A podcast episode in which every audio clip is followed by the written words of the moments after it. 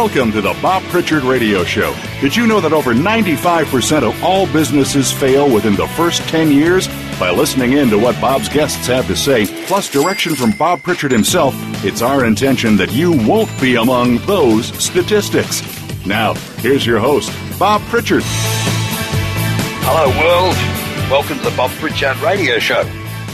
Please excuse my voice, but I um, I've been very sick for the last week. I've had this flu thing, can't get rid of it. Feels like an elephant sitting on my chest. But um, the show must go on. So here I am. So bear with me. Um, we're the number one global radio show in the world for entrepreneurs, and we're brought to you by the American Institute of Sales, Marketing, and Management. If you're listening the first time, we've been bringing you the show now for three years. We've interviewed over 180 business leaders, movers, and shakers who have provided an enormous amount of advice on how to become a successful entrepreneur. So this is the business radio program. We, we don't tell you about the stock price fluctuations of Fortune 500 companies and all that crap. We give you practical advice to help you become one of those Fortune 500 companies. We help you to be successful. Each week, we bring you the latest information on what is happening in business throughout the world. Now, email, excuse me, is one of the most powerful tools in the marketer's arsenal. It's one of the best ways to increase your database and to rapidly grow your business. However, it's very easy to send out emails, but very few people do it very well. And often, if it's not done right, emails can do you more harm than good. But when it comes to email marketing, if you don't do it right, you will pay the price. So here are a few questions that you've got to know the answer to before you create an email campaign. The first question is when is the best time to send a marketing email? Well, Tuesdays and Thursdays get the highest response rate and the early bird gets the worm because sending emails between 5 a.m. and 10 a.m. will ensure that your message is in the inbox at the right time. Lunchtimes between 12 and 2, that's also an effective time to send marketing emails, as most lunches today are eaten while people sitting looking at their computer screen. After 2 p.m. in the afternoon, it's usually pretty ineffective. The second question you should ask yourself before you undertake an email campaign is how do you develop a compelling subject line? It's really hard. I, I do it all the time, and you sit there and you struggle over what to put. But the best subject lines are simple, engaging, and they don't give it all away. You need to, you've got to compel the recipient to open the email and take the next step. Asking a question using numbers and metrics and giving tips and how to's, they're all effective ways to get your email open. And when crafting a subject line, present a strong call to action and personalize it wherever you can. And you can do that easily with things like MailChimp. Thirdly, you should organize links within your email. You need to design your email message with multiple clickable areas. Now, these can include the, the header image, the headline, a call to action button, an image or text links within the body of the email. You know, you really should have three to four links for every one to two paragraphs of copy. The fourth question you should ask yourself when you're looking at having a, um, an email campaign is how stylized is too stylized? Every email client's different, but you really want to keep it fairly simple. Stay away from stylized fonts. Use alt tags for images. Always create a text version of your email. And above all, test, test, test. And then once you've tested it three or four times, go test it again. The fifth question should come down to how often should you send an email?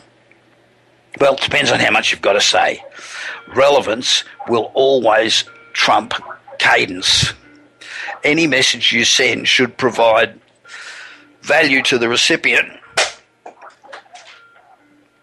and include a strong call to action. Don't be afraid to email several times a week or even more than once a day if you've got the content to support it. The final question you should ask yourself when creating an email campaign is how long is too long? You've got three seconds maximum to grab your reader's attention when crafting your email. You've got to consider your contact, your subject line the bait, and your opening sentence as the hook. A marketing email should be long enough to present the business challenge and propose a solution. It's typically one to two paragraphs of five to seven sentences each. If you still have more to say, link your recipients to a blog when they have time to browse. Now, email marketing is an incredibly effective channel for driving real business results if you do it effectively. Please, if you've just tuned in, please excuse my voice. I've been really crook for the last week. I'm sipping hot tea to try and keep my throat working. So I apologise for the slurps that you're hearing at the other end. Um, women are deceived more often than men by both men and women. Women who think they're getting a worse deal in negotiations because of their gender now have scientific evidence to back up their suspicions. Women are perceived to be easier to mislead and they're more likely than men to be lied to during negotiations. According to a recent study from researchers at the University of California, Berkeley, the study found that people were significantly more likely to blatantly lie to women. Well, that comes naturally to guys, but both men and women lie to women more often than men. So in one experiment, 24% of men said they'd lied to a female participant, but only 3% had lied to a male. Women lie to men 11% of the time, but lie to other women 17% of the time. See, this is good stuff to throw back up when you're in a little bit of a tussle and uh, you've been caught out saying, wasn't me, now, the study showed that part of the reason that women are lied to more often is they're perceived as being less competent, but much warmer than men. And the warmer a woman's personality is, the more she was expected to be easily fooled. Well, there you go. There's ammunition for you. Now, let me tell you about a fantastic initiative for girls. Girls Who Code is a national non-profit that seeks to close the gender gap in the tech industry. There are half a dozen similar programs around the country, and these are supported by tech giants like Google and Facebook and AT&T and others, and they offer coding classes developed specifically for girls. By the end of a seven-week summer stint, the girls that attend will be designing algorithms that do everything from locating public restrooms to detecting false positives in breast cancer screening.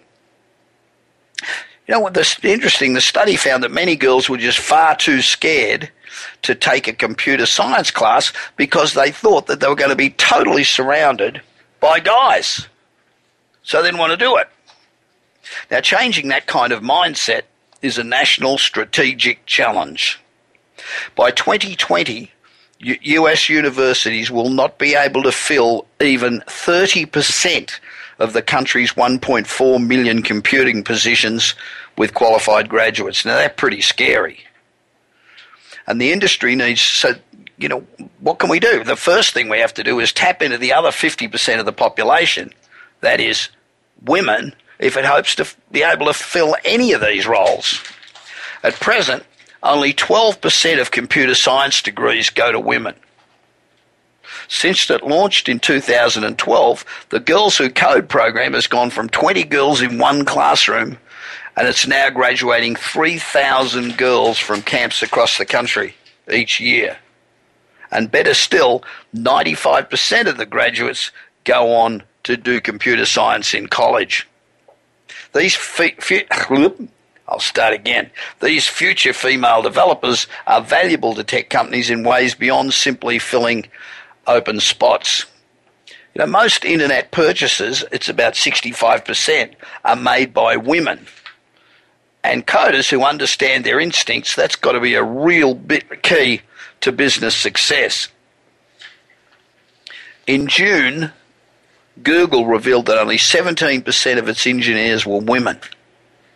And Google launched a site called Made with Code that features free programming projects for girls.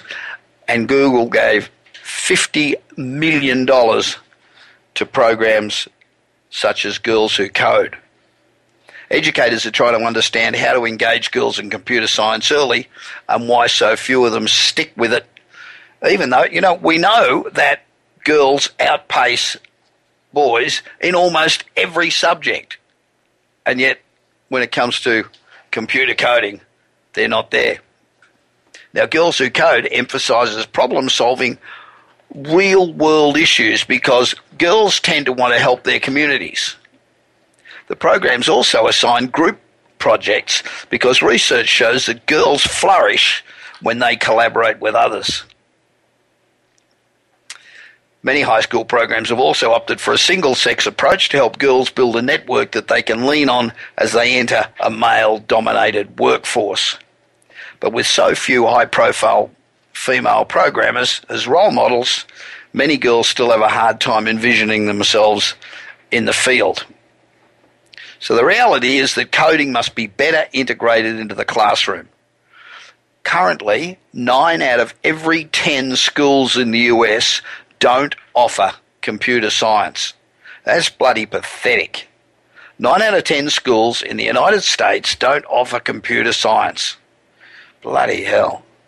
Code.org, a non-profit, non-profit backed by Mark Zuckerberg, Bill Gates and Google, aims to change that by mimicking China, Vietnam and the UK where coding classes are offered as early as elementary school and the gender gap is negligible.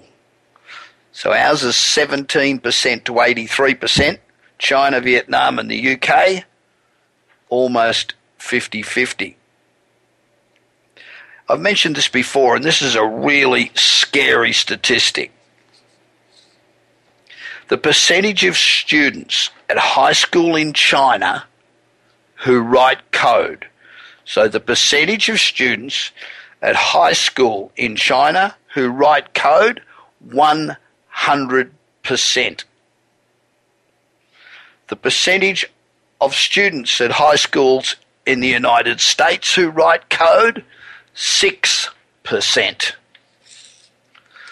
So 90, 100% in China, 6% in the United States.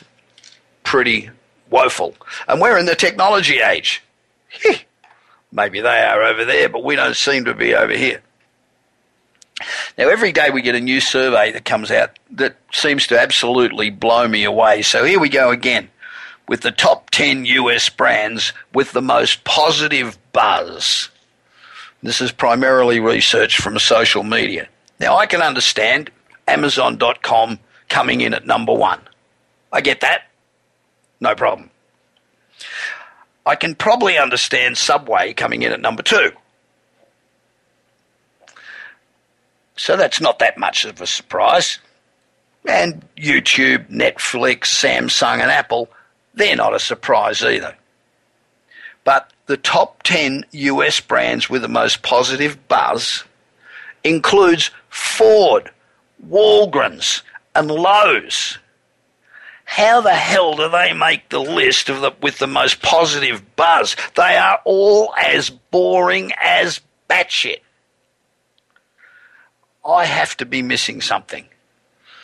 So if anybody thinks that Ford, Walgreens, and Lowe's deserves to be on the list of the top 10 brands with positive buzz in America, drop me an email. Let me know why. In a scary Hewlett Packard study this week, it was found that nearly three quarters of all Internet of Things devices are susceptible to getting hacked. That's reassuring, isn't it? And once they get in, they can get everything else in your place. So they come in through the fridge or they talk to your toaster. And then, and then they steal all your code and they steal all your passwords. Great. Um, the study examined 10 common smart devices, including refrigerators and smart TVs and webcams and a bunch of other stuff, and they found that each device had approximately 12 vulnerabilities. And most of the vulnerabilities had to do with a lack of password strength and weak protection software. Eight out of 10 devices fail to require passwords strong enough to be of any use whatsoever. And the same amount put users at risk of having their personal information intercepted via cloud services. So it might be all right for the fridge to talk to the toaster, to talk to the microwave, to talk to your garage door, to talk to your air conditioning system.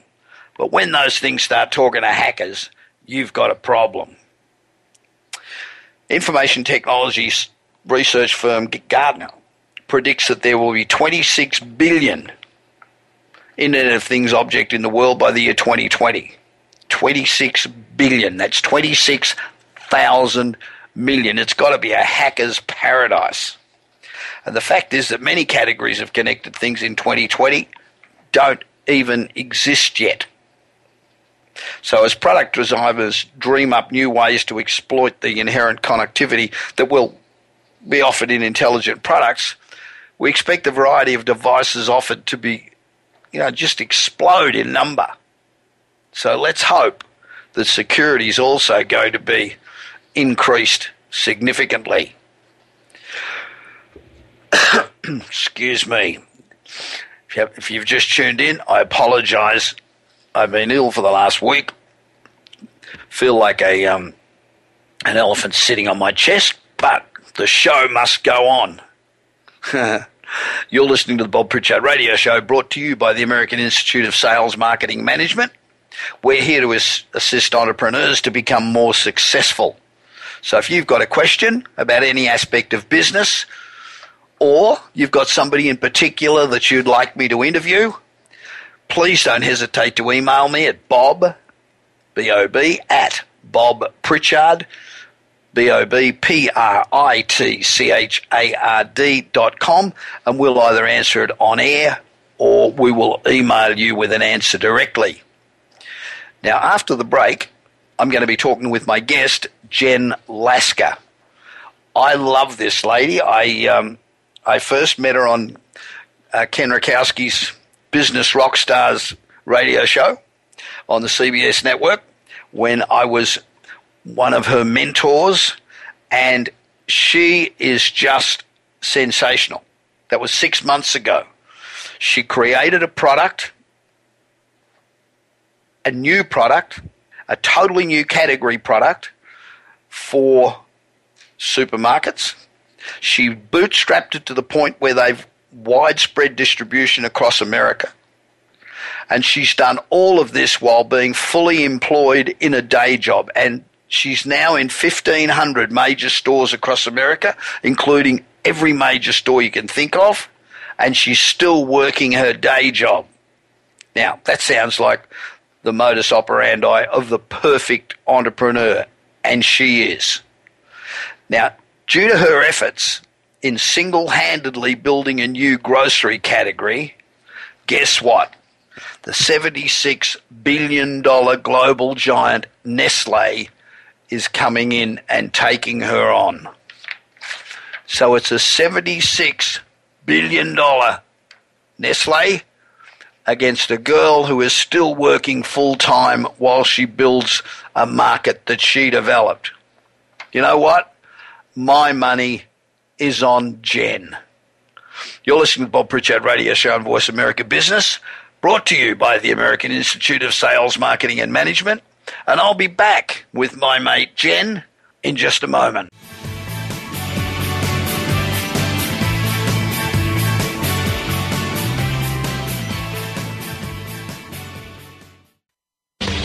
Do you want the world to know you're a force to be reckoned with? If so, you must join the American Institute of Sales, Marketing, and Management, America's foremost accreditation institute. You'll be amazed at how AISMM can open doors that you can't. Increase your prestige and influence. Add the letters AISMM after your name. Apply now. Go to AISMM.org. Again, that's AISMM.org. Do you want your business to achieve results you never thought possible? Bob Pritchard is recognized as the Business Leader's Advisor and has 30 years of experience as a straight talking troubleshooter for Fortune 500 companies and SMEs across the world. Whether you need a checkup across all departments of your business or simply want to improve marketing, advertising, performance measurement, or some other area, Bob Pritchard will work his magic so you can blow away your competition. Bob Pritchard is also one of the most in demand speakers in the world. Over 1,500 clients on five continents and countless standing ovations are a testament to how he changes the fortunes of business. Pick up Bob's new book, Kick Ass Business and Marketing Secrets, at your nearest bookstore or visit Bob's website at www.bobpritchard.com. Remember, if you want to be successful, call Bob Pritchard now. Worldwide phone numbers and more information can be found at bobpritchard.com.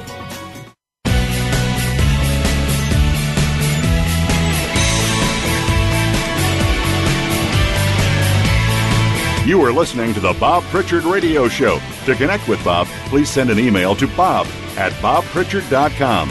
That's bob at bobpritchard.com. Now, back to the show.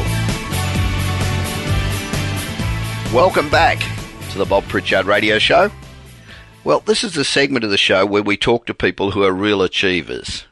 And today, we've got a real achiever. We've got a little guy that still works in a full time job and uh, runs a up and coming but successful business after hours and has forced a $76 billion giant Nestle to come in and have a go at him.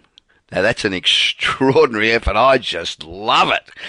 Um, you might remember that in December last year, I interviewed Jen Laska of Jen and Joe's Cookie Dough, and uh, I was privileged to meet her on the Ken Rutkowski Business Rock Stars show on CBS Radio, and uh, as those of you who listen to this show every week know, I urge every entrepreneur to to seek help, to surround themselves with people who can provide advice on a range of issues.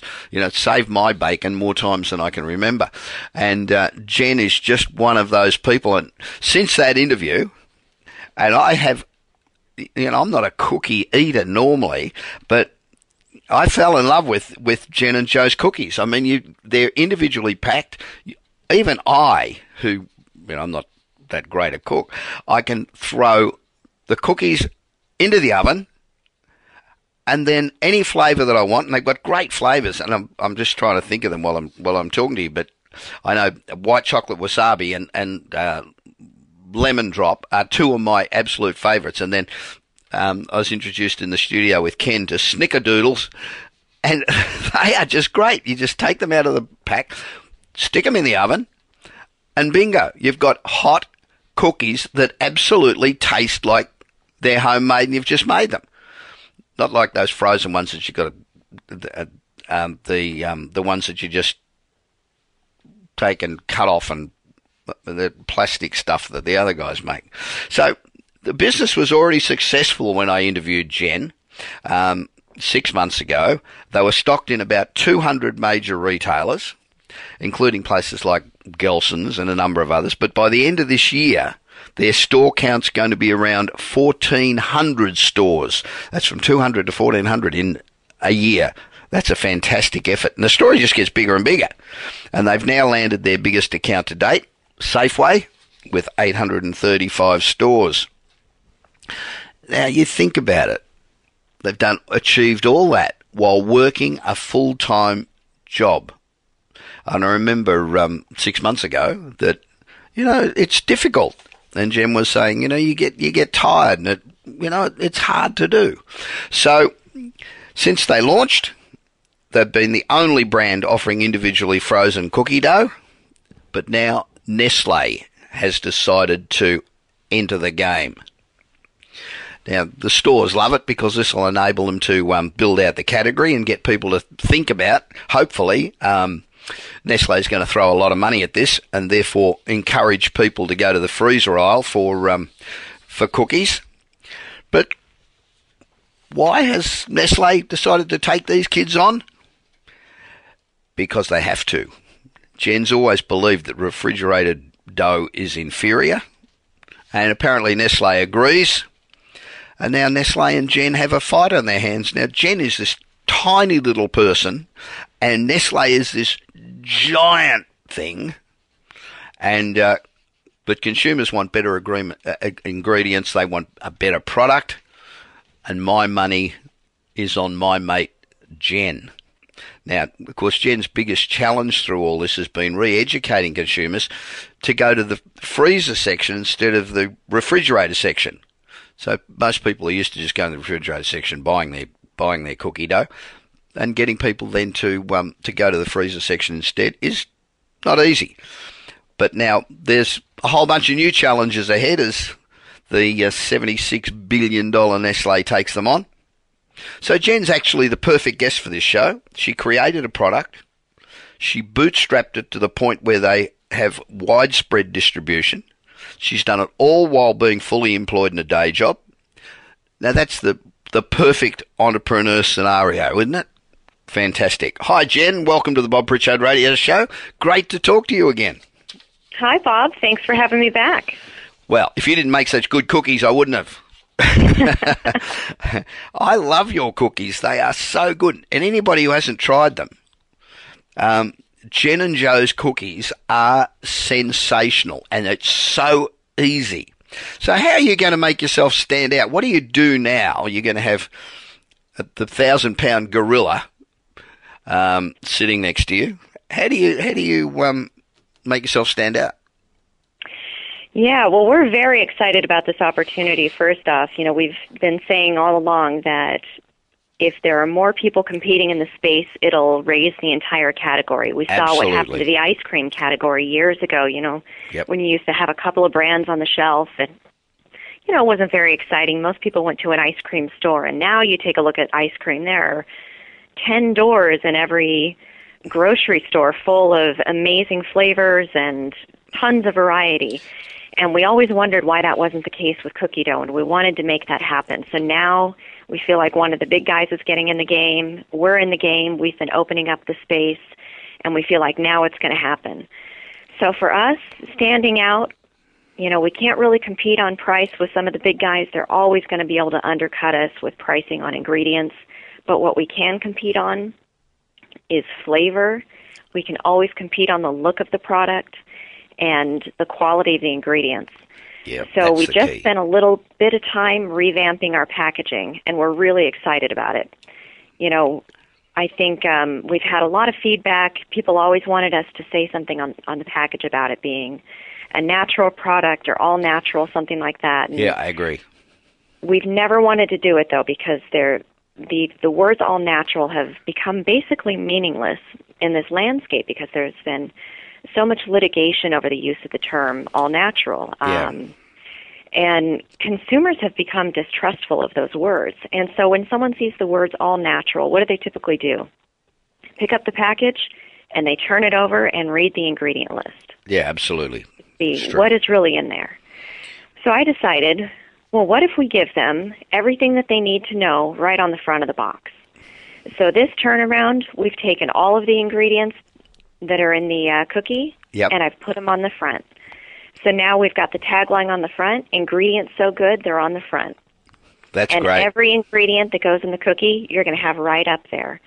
And that includes everything from the flour and the chocolate chips all the way down to the baking soda and the salt that goes in it. So you know that everything that goes in there is right there. You can read it. Did you know so I that? wanted, Did you know that Monday's chocolate chip day in America? It is. Next yeah, Monday. it's it's crazy. We've got a day for everything in America, yeah, don't we? That's amazing. We need a Jen and Joe's cookie day. I know. That's what we Maybe need. we'll get there Yeah, someday. just pick a day. Um, I guess the big manufacturers do have an advantage price wise. Um, do, do, do they have a? Are they actually favoured by the um, the supermarkets? Um, do you think that they get preferential treatment or better treatment because of their muscle, or do um, the supermarkets want to encourage the little guy who makes a better product? Well, you know, some supermarkets definitely have programs for small businesses or businesses um, that are owned by minorities or or women. Sure. Yep. Um, so they do want to level the playing field a little bit. Um, not all supermarket chains are like that, but some of them do want to level the playing field a little bit. And a lot of it reflects customer demand. You know, right now in the cookie dough market, we took a look at the data and it has been completely flat in all areas. And in fact, most of the segments of cookie dough have been losing money except for the very small area of the more natural segment. Right. So the customers have been speaking out that they're tired of all the junk in the cookie dough, and grocery stores are looking at that. They're looking at their declining sales in that standard, you know, big company cookie dough, and they're seeing that the stuff that doesn't have all the the junk in it is what is selling and it's the small manufacturers who are producing it. So they know where the increase in sales are coming from, and, and they want those producers in their stores now. Right. So, so apart from um, putting the ingredients on the front, which I think is a great idea, um, how else can you um, compete against a price difference? How, how, how much of a price difference do you anticipate this going to be? And at what point do people say, no, I really want to save the 10 cents or 20 cents or whatever it is? Yeah, we don't know yet how much of a price difference it'll be. I imagine it'll be a dollar or more Right. difference in price. Right. And if someone really can't afford that difference in a dollar, Let them eat not junk. be our customer. if they can't afford the extra dollar, let them eat junk. Yeah, we're we're not going to get everybody, but if we can get 10 or 20 or 30 percent, that's going to be good enough for us. This is a big chunk of the market. How much how much lift do you think there'll be in the category? You think it'll be a big lift? I think it'll be a huge lift because right now we're pretty much the only players in the category. Yeah, and it's very difficult for you to get the message out hard enough to change people's um, buying from the um, refrigerated to the freezer section, right? Where presumably they will run a big campaign to get people to do just that. Absolutely. Yeah, our our biggest selling point, you know, the the biggest way that you can sell the product is just by being there on the shelf first off. Yeah. And then you have the ability to start promoting and getting the product name out there, but you have to be available for sale. So, you know, just the distribution that we've managed to gain in the last 6 months is our biggest accomplishment. And now, you know, comes step 2 with getting the word out there to people. Right. I always thought that the whole, and I'm, I'm obviously wrong because they still do it, but I'm I'm always thought that the whole planogram system is kind of weird, where the big guy in the category gets to determine the shelf design. I, I've always thought that was there's something inherently wrong with that. Um, what happens in the um, in the freezer section? How does that work with regard to? I mean, can Nestle just simply get you put on the bottom shelf so nobody can find you, or or can minimise your shelf space? Is there any way they can do that? You know, I'm not sure that they can, and it's in the best interest of the grocery store to keep the category together in one spot. Yeah. Now, when you're talking about a really large category like ice cream where they have so many doors, they have more flexibility with which product goes where. When you're talking about a really small category like frozen cookie dough where you're likely to only see two brands right now Yeah. in that category, they're going to be side by side. And I guess that what'll happen is that um, it will open up a lot more um, supermarkets to your product because they'll obviously stock people who haven't stocked yours because they think oh it's one product and it's you know it's a small brand um, will get Nestle and probably stock them and then turn around and say well it you know it'd be good to have um, to be able to fill this category out a bit so let's get Jen and Joe in here. Absolutely. Yeah, we're in quite a few discussions right now and you know, we're in a position now where we've turned away a couple of deals because they didn't make sense for us. We'd be losing too much money on them the first year, and we know that we need to reserve funds to be able to support the product fully in other areas. So it is opening up a lot of doors that we didn't have open to us before. I think one of the other great things that I, I should have mentioned in the um, in the intro that I haven't is that you have done all this on your own funds. You haven't taken in any investors. You've managed to build a very solid business without any investment and part time. I think that is just an extraordinary effort. Now, um, since you're not, you know, the reason that people go to the supermarket, why would Nestle um, go into frozen cookie dough when they've already got the um, refrigerated cookie dough market, you know, pretty well done. Why why would they launch frozen cookie dough and, and not only compete with themselves but drag people away from that whole category they've already got? Well, they have to at this point. The the data out there shows that their sales are actually declining Right. in the the refrigerated cookie dough. People don't want to buy the the refrigerated dough anymore. It has too many artificial ingredients in it. The taste isn't there. And in order to make a cookie dough that's going to last and have good quality ingredients, you have to freeze it. You just can't put a lot of eggs and butter and stick it in the refrigerator for longer than a week. Do um, is it is it a sign of um, people wanting a better product, or is it is it a sign that um, maybe people are thinking a bit healthier? Huh. It seems hard to believe when you go to the, you go to Disneyland, but um, what do you think? Do you think it's well? People are definitely thinking healthier, but they still indulge. yeah? So people are thinking healthier in terms of taking out the artificial ingredients and if they're going to indulge, making sure that what they're indulging in is something that they don't feel too terribly guilty about. So, and you know, going back to the ice cream, the new brands on the shelf aren't chock full of high fructose corn syrup. They are Yeah. they are touting the natural ingredients that they have in there. You know, when you walk the floors of the fancy food show or natural, um, the Natural Products Expo, these are all brands that you know, confection, candy, uh, popcorn, caramel corn. They're Yeah. all indulgent things, but they are using ingredients that are as good for you as possible. And that's what the cookie dough market needs to be as well. And I I still can't figure out why we're the first ones to do it.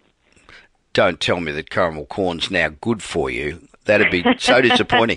You know, I've gone, I've gone from always eating crap to eating healthy. You know, I used to always eat crap and think this is a good meal. That's an indulgence. Now I eat really healthy and I love going to state fairs and things where I can eat crap. Excuse me. So when they come out, the day they launch, what are you doing? Are you doing something? You're just going to sit back and say, let's see what you guys can come up with. We do have introductory price promotions in place. Right. We have um, some promotions that we'll be running through the internal Safeway programs. Um, They have a wonderful program that goes out to the cardholders called the Just for You program. Yep. um, where we can, you know, we're talking with them now about potentially giving away free boxes of cookies, um, and we can we can do very strategic targeting of customers, where we can drill down into demographics of um, customers who've been very loyal to purchasing cookie dough. Um, or cookie mixes, things like that. Um, and just so that we can give them a free box and give them a taste and see if we can get them to switch over. Um, so we have some funds reserved in order to target people like that. And, um, you know, we're working on Facebook campaigns, um, doing some advertising through that. Yep. Um, and uh, working through some of the social media channels. We have a PR firm that we've been working with for the last year, and they're out there targeting magazines and bloggers, and uh, we're working through those channels as well. Yeah, you could do some fantastic campaigns with, with the likes of Instagram um, and Pinterest. And I think you could do a fantastic um, viral campaign, and it, it just lends itself. You know, it's it's just a and it's a great product. I mean, it's not the cookies are not the sort of thing that I would normally eat, but um, you were gracious enough to send me some after our first interview, and. Uh, I love them. I mean, they are fantastic and so easy. And you can have half a dozen people around and just throw them in the oven. And a few minutes later, you have got great cookies that everybody loves with fantastic flavors.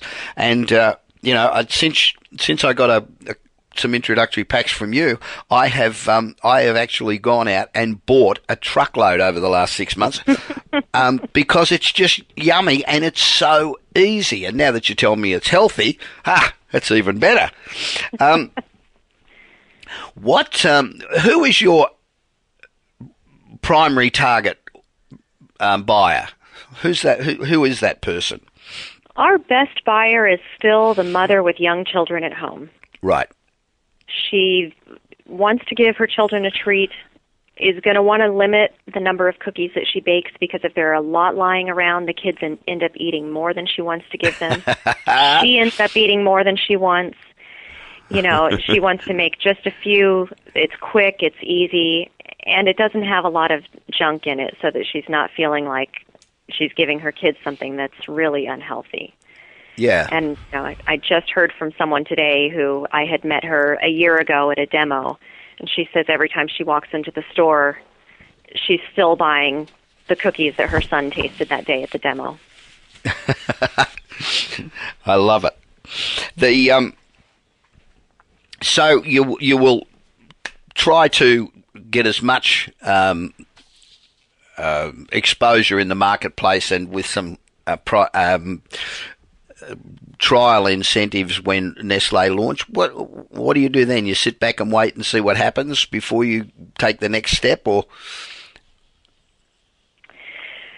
Well, I think that we just keep pushing forward. I, you know, we've been talking a lot about when is the time to take the next leap, and you know, potentially take on investors. We've wanted to hold on to as much of the company as possible for as long as possible, and that's why I've maintained a full time job while doing all of this. Yeah. Um, so that I could continue to fund the company 100% myself. Um, with this kind of distribution, we should be able to um, start getting the company to pay for itself. Um, but it may be time to look at taking on investors and pushing to the next level. So we've you, got the distribution nationwide, and we need to really back it with a strong marketing campaign, and that that may take investor funds. Yeah, that'd be a, that'd be a pity, really, in some ways, wouldn't it?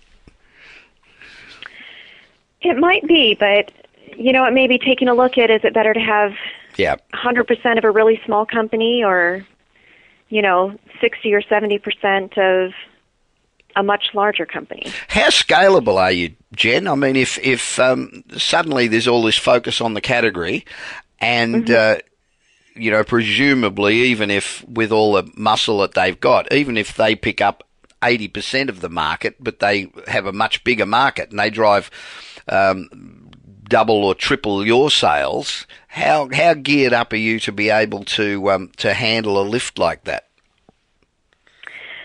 And and well, expand the number of outlets you've got at the same time. I mean that that puts some severe pressure on it, doesn't it? It does. It does put a lot of pressure on it, and that's something that we, you know, we think about quite a bit. It does keep me up at night sometimes. Uh-huh. Um, you know, we we work with a co-packer right now, and we so we're not. You know, we're not doing this out of our own facility. Um, sure. We're not confined by by our own space, which is nice. Yep. Um, and we do have the ability to you know, I've had constantly been searching for other co-packers in case we need to expand and bring in a co-packer on the East Coast and bring in a co-packer on the West Coast so that we have multiple locations that we're producing out of. Yeah. Um, in in the event that we need to uh, expand like that, that would take a little bit of time to ramp up, of course. So it is scalable. It would take a little bit of time to do it, but it can be done. When is Nestle planning to launch? That is going to be happening in the next month or two. A lot of their launch basically depends on when the large stores have their category resets. Right. So, in the case of Safeway, their reset will begin at the end of September, going through about the end of October. So we'll see, we'll see it hitting in the fall. Well, that should Just be time that, for the holidays. that should be fun. Yeah. So, how do you think there's a uh, the you know one of the problems that all um, startup companies have when they're bootstrapping is you know when do I bring in an invest? Well, what do I bring in an investor? Um, secondly, uh, when, and thirdly, where do I find them? So let's let's take it one at a time. If if you presumably you won't bring in an investor unless you need to. Um, or do you think you need to just to um, just to be able to expand fast enough to address the Nestle challenge? We're not we're not certain yet. Um, you know, we have lines of credit that we're able to Sure. tap into, um, but also sometimes with an investor, the areas of expertise are what you need to tap into. Yeah, yeah. That was going to be my next question. Yeah, And if we could find the right people with the areas of expertise, that may be as valuable as anything else, and that may be what we, you know, what we're interested in looking at. yeah. Um, there's there's a lot that I can accomplish with this company on my own, but there's a lot that I recognize that it would be nice to have a team to work with as well. Sure. Yeah, one of the things I talked about on the show last week is the importance of not just getting an investor, but getting an investor that actually brings something to the table apart from money. There's a hell of a lot of people with money that don't have any brain and can't contribute anything. And you get somebody who has been in the industry, not in the cookie dough industry, but in the in the um, retail food industry um, in a big way, and that would that would be one hell of a big advantage, I'd imagine. Have you have you had our overtures to date? We haven't started talking about it. Uh, we haven't put it out there yet to date. Yeah, but you haven't had people ringing up saying, "Listen, when you guys need money, I'm here." We've we've had some, you know, we've had the family and friends Right. talking about it, but you know, we really, if we're going to take on money, we want to make sure that we take on The expertise, in the yeah. industry as well. Yeah. So that we haven't ventured out into, uh, but it may be time to start testing the waters. So, how does it feel to be um, taking on a Goliath? It you- feels pretty exciting. Good. You've got a fantastic attitude. You know, It's you- exciting. Yeah. You're great. Um, it just seems like you've come so far since we met um, on Ken's radio program. Um, and uh, you're very grounded. You're very happy. You don't seem like you've had any stress at all. You, you've got seven times more outlets than you had then. And it's only been a lousy six months. Oh, Bob, if you saw me in person, you'd see all the gray hairs on my head that I've sprouted since then. But I don't believe it. I on the bel- phone, I sound nice and relaxed. You've just got that sort of bubbly, great personality, and um, I love it. And I said six months ago, I said we would talk again and see how you were going because you are really the quintessential entrepreneur. And uh, oh, congratulations on doing such a phenomenal job. And uh, again, thank you for being on the Bob Pritchard Radio Show. I really appreciate. Um, sharing your experience with the world because it really is a great story and it's such a valuable story for entrepreneurs who are starting up businesses because um, you're just an inspiration to everybody. Thank you, Bob. Thank you so much for having me on the show. I appreciate it. It's a pleasure. Now, if you truly, I know that you know you expect people like me to praise everything, but um, as you know, if you listen to the show, I usually bunk things, but um, you've really got to try. Seriously, Jen and Joe's cookie dough. You might think, oh, you know, my waistline's. I don't know how much of Jen and Joe's cookie dough my waistline can stand. Give it a go. To hell with your waistline. They have. They are sensational cookies, truly, and the flavors are killers. Snickerdoodle, give it a go. Um, and uh, so look for Jen and Joe's in the freezer section of your supermarket. And when those big, bad, nasty $76 billion Nestle guys line up with their plastic cookie dough, go to Jen and Joe's. This is Bob Pritchard. And if you're listening, and you're listening to the Bob Pritchard Radio Show on Voice America Business, and I'll be back in just a minute.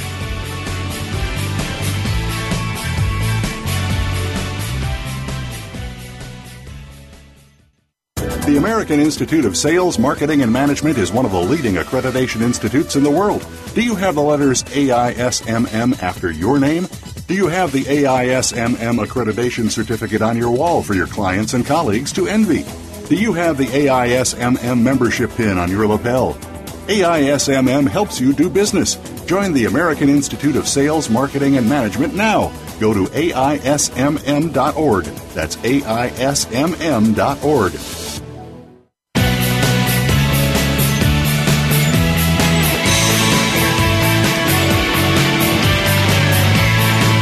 are listening to the Bob Pritchard Radio Show. To connect with Bob, please send an email to bob at bobpritchard.com. That's bob at bobpritchard.com. Now, back to the show. Welcome back to the Bob Pritchard Straight Talking, absolutely no bullshit business radio show, brought to you by the American Institute for Sales, Marketing and Management on the Voice America Business Network. How about that, Jen? she's very cool. And uh, as you can tell, you know, I've been ill for the last week and uh, I've got this infection in my chest. Uh, that was pre recorded. We recorded it before I got ill. So that's the difference in the voice. But I have just had delivered to me straight from the oven white chocolate wasabi cookie, lemon drops cookie, and my favorite, snickerdoodle cookies. They're just sitting here. They're piping hot. They're actually too hot to eat, but they're beautiful. Just arrived. I love them. So, um, go, go to the supermarket, go to the freezer section, and get yourself a pack of Jen and Joe's cookies. They are brilliant. This is a segment where I answer emails from listeners right across the world, and it's extremely popular judging by the mail that we receive. So no matter what your enterprise, we all have the same issues and the same challenges. It doesn't matter whether you're in retail, a plumber, a landscape gardener, or whether you're running a dry cleaner. Now, my first email today is from Alan Johnson of Reseda in Los Angeles, which is actually just up the road. Bob, I enjoy your program and I've also received huge benefit from your book. My question is how do we measure the business outcome of the work we do in content marketing? Good question, dear Alan. Um, the the fewer ways we measure the business outcome of content marketing, the better, I reckon. This is one area where you need to keep it pretty simple. The beauty of the critical few metrics concept is it forces us to think about business outcomes instead of focusing on over the you know that full mass of raw data that, that comes when we log into analytics programs. Um, in addition, focusing on outcomes allows us to communicate more successfully with the business decision makers who want to hear about outcomes and they're not the least bit interested in a whole stack of raw data. You know, how often have you shared the most recent numbers with somebody who's a, um, a senior executive only to hear them say, you know, that's great, terrific, but what does it really mean to this business? I mean, that's that's what you need to know. The tricky part's knowing which critical few metrics will be most important to your organisation. And while this varies across business types, for content marketing optimization purposes, we can certainly make a couple of assumptions. Ultimately, it's all about making money. No matter what you do, it's all about making money.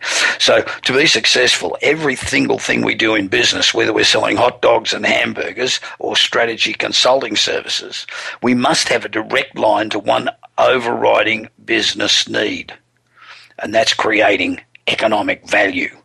There are two separate but equally important functions that roll up into creating economic value. One, increased revenue generated by marketing and sales. And secondly, increased profitability created by finance and operations. That's it. Now, many incredibly talented content marketers can get tripped up on the revenue side of things. After all, all truly exceptional content marketing is about creating quality content, not direct economic benefit. So it's a long game where we care more about engagement and less about selling. In fact, phases of the buying cycle are often referred, to as awareness, consideration, and deliberation, not getting the user to click the buy now button. In an ideal world, it'd be all be fantastic if we were all measured on clarity of message, grammatical quality, production value, and whether it's going to help anybody. But it's not as simple as more sessions, a lower bounce rate, or longer duration page views. In the context of sales, the secret to determining what the critical few measures are for any organisation lies in the understanding what a typical customer's buying cycle looks like. Once armed with this knowledge, it's really easy to come up with the outcomes based metrics that your company leaders want to see and hear as a result of your content marketing. The other aspect of creating economic value is profitability. It may also be necessary to do some digging to understand how content marketing is ultimately impacting this end of the business, but it will almost certainly be worth it. Wow, those cookies smell good. I can't wait to get off here and dive into them. Lemon drop, they're great. Snickerdoodles, they're great too. Now, let's say it costs your company five bucks to print and ship a big full color brochure. If the how to blog your content marketing team publishes leads to 100,000 potential customers downloading the brochure as a PDF, saving you printing and shipping costs, that's a $500,000 argument for the efficacy, efficacy of your work. You know, $500,000. Another great example is the cost of email lists. Purchased from a reputable supplier, a high quality, legitimate source of targeted opt in email addresses can be as high as $1,000 CPM or a buck per email address. If the How to Blog you're publishing generates 10,000 new legitimate and needed email subscribers a month, then you just save the organisation $120,000 a year. So while improved reporting to leadership is obviously important, there are other reasons to do a better job of understanding the critical few metrics and their role in content marketing optimization. Once armed with a, sim- sim- a simple understanding of the business impact content is having on your organization's top and bottom line, it's a great time to leverage this information and to get your content team excited about the work they do as individuals and as a team. The crunching you here is Jen and Joe's cookies. They are sensational. sharing information about the economic value of your teamwork is it's it's really motivating. And it doesn't take long until a lot of others in the company become interested in hearing how they could spend their personal time contributing. And this dramatic increase in content with virtually no overhead can lead to many revenue opportunities that closed at a better rate than those from other channels. So the dynamic at play here is competition and it works extremely well. Alan, hopefully I've provided a few ideas on how to get started with measuring your data initiatives. There's no it's not a trivial task, so don't be discouraged when you realize your content marketing optimization efforts have been focused on the wrong things. It's all about getting results. We will send you out a copy of my international bestseller, Marketing Magic. That'll go off to you tomorrow. But don't forget, I want to hear from you, so visit my website at bobpritchard.com sign up for my newsletter, email me, tweet me, and tell me what it is you want me to talk about. Hopefully, next week I'll get rid of this chest infection. I'm supposed to be resting, but it's hard to do. Thanks for listening to the Bob Pritchard No Bullshit Business Radio Show for Entrepreneurs, brought to you by the American Institute for Sales, Marketing Management. Remember, if you're serious about being successful, this is the place to come every week at the same time. I'm Bob Pritchard. Voice America Business Network, and I hope you have a fantastic week. You've been listening to the Bob Pritchard Radio Show. Please join us again next Tuesday at 8 p.m. Eastern Time, 5 p.m. Pacific Time on the Voice America Business Channel. Until then, enjoy another week of success in your business and your life.